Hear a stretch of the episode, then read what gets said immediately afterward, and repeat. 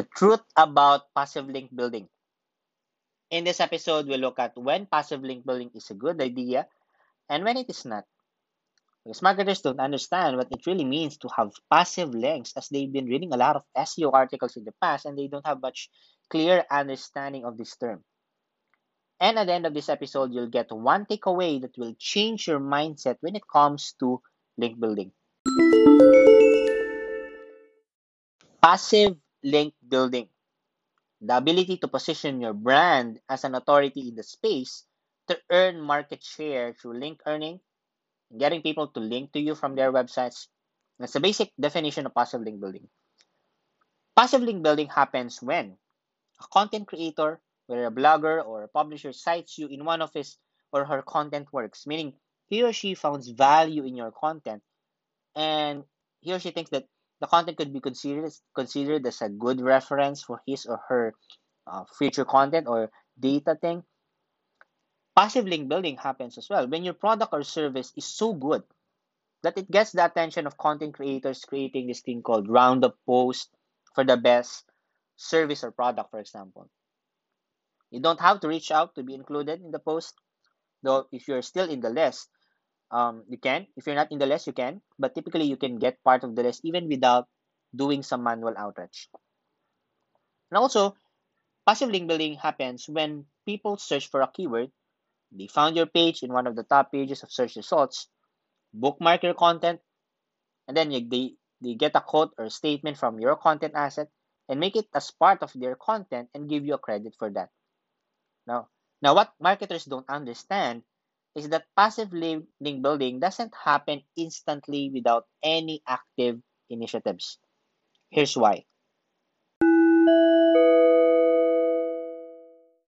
Building brand requires intentionality. To get to the point where people would recognize you and make you as a reference to their content is simple, but not that easy. It would take a lot of efforts to get to the point where your brand, product, or service gets noticed in your content especially in this day and age where most businesses are invested in content marketing because the competition is high. But the visibility for content and brand is very promising.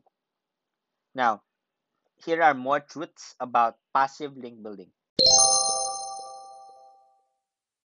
Build it and they will come is a myth.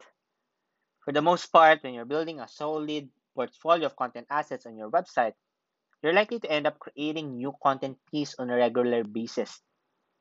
And for each content asset, there may be an existing audience ready to promote it, such as your email subscribers or your social followers. Now, but if you're thinking of growth, you want new people to see it, a new set of eyeballs. Now, people has to see it, so build the content and promote it with your best efforts. So it will not just come. Links will not just come the moment you you build it. Because after conducting conducted hundreds of outreach campaigns in the past, the idea of build it and they will come is not a sustainable idea. Instead of waiting for links to come to you, like what most marketers are thinking when passive link building comes to mind, why not ask for links? Ask for links from publishers you mentioned in your content asset from people whom you think will be interested to distribute your content, and from those people who have the capacity of linking. Either it could be the editors, resource link curators, and webmasters. Second truth about passive link building. Competitors are ahead of the curve in active link building. And as a link building agency working with enterprise brands, we've seen a dramatic increase in the amount spent by these big companies. And take note that they're not just hiring one link building vendor, meaning they're not just hiring one agency to work to work towards their link building campaigns, but they're hiring or looking for two or three different link building vendors performing simultaneous link building strategies to build a high level number of links. Imagine that high level quantity of links. And so if you stay with the mindset of build links, they will come, you will left behind of the competition. Because businesses, even local ones, are now investing in link building to get to the top spots of search results for your target keywords. Yes, of course, links isn't the only ranking factor, but it is one of the main ranking factors. So if you're not actively promoting your content through link building, there would come a time when your competitors will beat you up with their active link building campaigns. Passive link building isn't controllable. You can control the time when a link builder will link to you, whether it's active or passive. You can also control how they would want to link to you.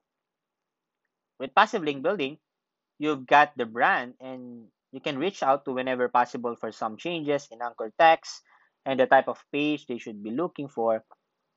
So, for example, instead of them linking to your homepage, it is best for them to link to your product category page as it is more direct to their target readers on a specific editorial context on their page. But with manual active link building, as you are into the conversations with potential linkers, you can persuade them to choose the proper anchor text that you want. It may not always be the exact match to your keywords, to your target keywords, but probably a mix of brand, partial, and referential keywords. Now, um, in terms of anchor text, you can check my other episode on the nine types of anchor text to discover more about this thing. Now, anything that isn't controllable is hard to measure in the long run. Because you want, as a business owner, as an entrepreneur, as an SEO agency founder, as a marketer, you would want to create systems to get consistent results with your efforts. Passive link building is good but you have to consider different factors to get there.